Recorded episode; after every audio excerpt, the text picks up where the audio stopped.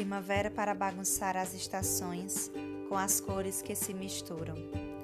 Florir por dentro e por fora. Perfumar o eu, colorir a vida.